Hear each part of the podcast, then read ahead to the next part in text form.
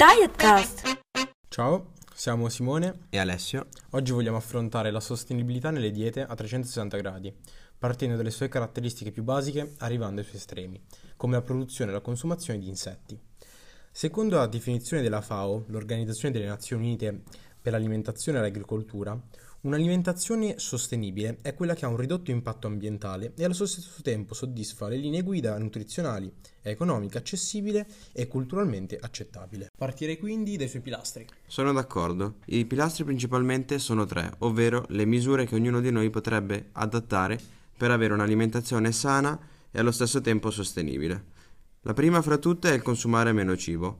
Infatti la tendenza al sovraconsumo è molto sviluppata nel mondo. Si potrebbe pensare infatti che questa cosa avvenga solo nei paesi molto sviluppati e con un'economia molto solida. Invece non è così. La continua richiesta di produzione del cibo infatti sottopone il pianeta Terra a continui produzioni che non riesce a sostenere e questo nel tempo può diventare molto pericoloso. In secondo luogo si dovrebbe pensare allo spreco delle risorse alimentari. Infatti si stima che ogni giorno in Europa avvenga uno spreco di circa 88 milioni di tonnellate. Questo avviene soprattutto nelle mura domestiche e ogni famiglia dovrebbe impegnarsi per evitare tutto ciò. Questo però avviene su tutta la catena di produzione, di lavorazione, di distribuzione e di vendita al dettaglio del prodotto. Implica infatti uno spreco di energia, di risorse agrarie, idriche e di manodopera, che possono essere utili al pianeta Terra. Ultimo ma non meno importante è il terzo punto. Esso si può riassumere con uno slogan, ovvero meno origine animale, più origine vegetale. In generale, infatti, la produzione di questi alimenti di origine animale richiede un maggior dispendio di energie rispetto a quelli di origine vegetale e inoltre ha un impatto ambientale maggiore. I prodotti alimentari di origine animale però incidono sulla terra in maniera diversa. Basti pensare che per la produzione di un chilo di carne rossa le emissioni di CO2 sono 7 volte maggiori rispetto a quelle che vengono usate per la stessa quantità di carne ma di pollo. Questo rappresenta un passo significativo verso un'alimentazione più sostenibile. Tu cosa ne pensi? La questione delle emissioni è infatti una priorità per il pianeta Terra. Calcolando la quantità di gas serra prodotta dalle 5 specie di insetti analizzate e comparandola a quella di bovini e suini, i ricercatori hanno dimostrato che gli insetti inquinano al chilo circa il 99% in meno dei ruminanti e almeno la metà dei suini. Un bel risparmio, soprattutto considerando che l'industria della carne bovina e suina è colpevole di circa il 18% delle emissioni globali di CO2. Anche se lo studio non tiene conto dell'intero ciclo produttivo necessario per la grande distribuzione, in linea di principio la carne di insetto ha tutte le caratteristiche per sostituire quella bovina nella futura società sostenibile. Rimane un grande impedimento intrinseco della nostra società, Saremo davvero pronti per introdurre gli insetti nella nostra dieta, sino a sostituire la carne bovina, ovina o suina? La dieta a base di insetti è tutt'altro che impossibile e ricca di impedimenti. È infatti ecosostenibile.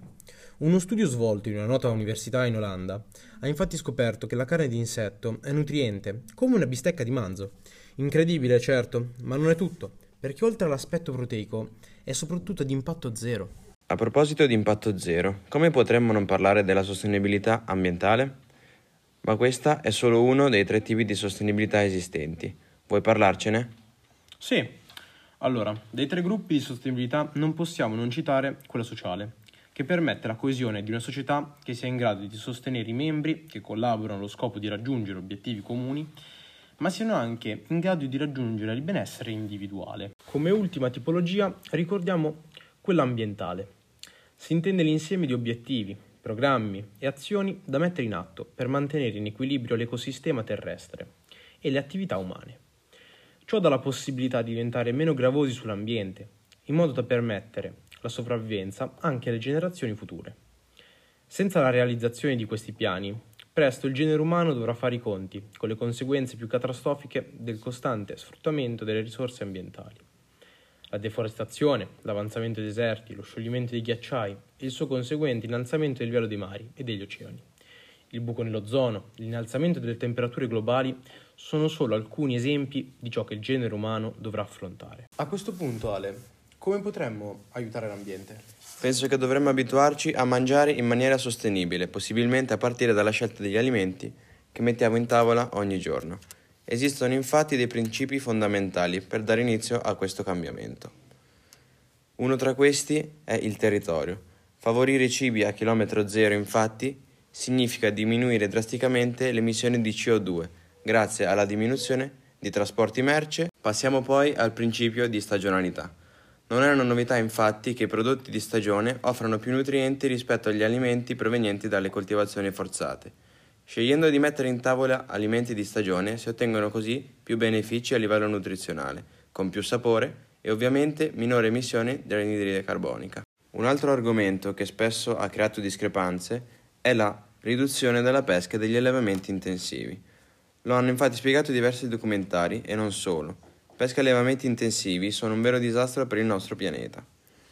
Non solo aumentano vertiginosamente le emissioni di gas serra, ma prevedono inoltre un ampio consumo di acqua e producono centinaia di tonnellate di rifiuti che il pianeta non è in grado di riciclare e smaltire correttamente. Un ulteriore fondamentale della sostenibilità è estremamente legato all'importanza del packaging sostenibile.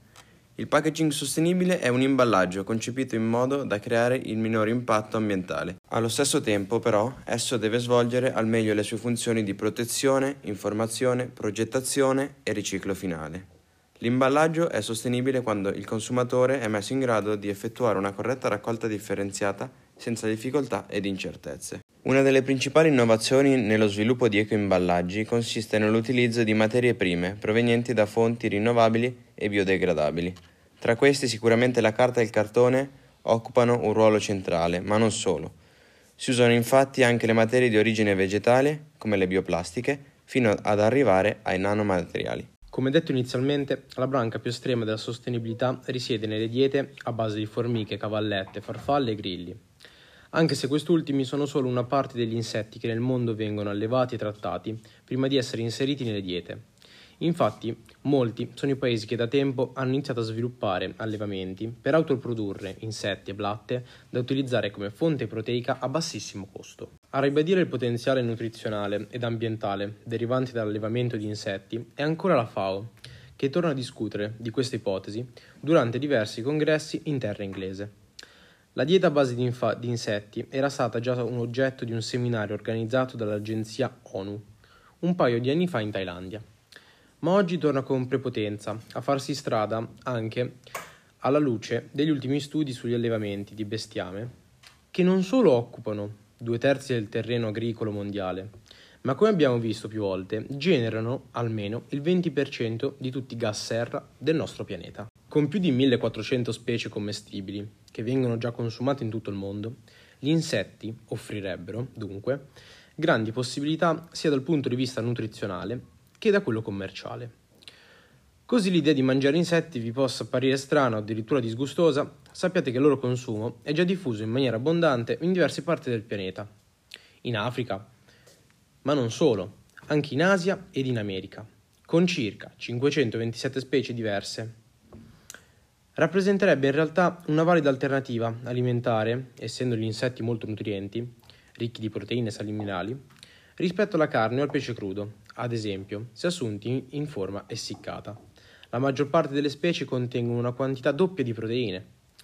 Alcuni insetti, invece, soprattutto allo stato larvale, sono inoltre ricchi di lipidi e contengono molte, moltissime, importanti vitamine ho letto online di un progetto abbastanza importante datato 2015. Hai letto qualcosa a proposito? Sì, certo, è chiamato l'Agenda 2030 per lo sviluppo sostenibile ed è un programma d'azione per le persone e per il pianeta, sottoscritto nel settembre del 2015 dai 193 Paesi membri dell'ONU e durerà fino al 2030. L'Agenda 2030 ha lo scopo di trasformare il nostro mondo alla luce di cinque parole chiavi si tratta delle cosiddette 5P. Persone. Eliminare la fame e la povertà in tutte le sue forme, garantire dignità ed uguaglianza. Prosperità. Garantire vite prospere e piene di armonia con la natura. Pace, ovvero promuovere la pace in società pacifiche, giuste e inclusive. Partnership. Implementare il progetto attraverso solide partnership europee.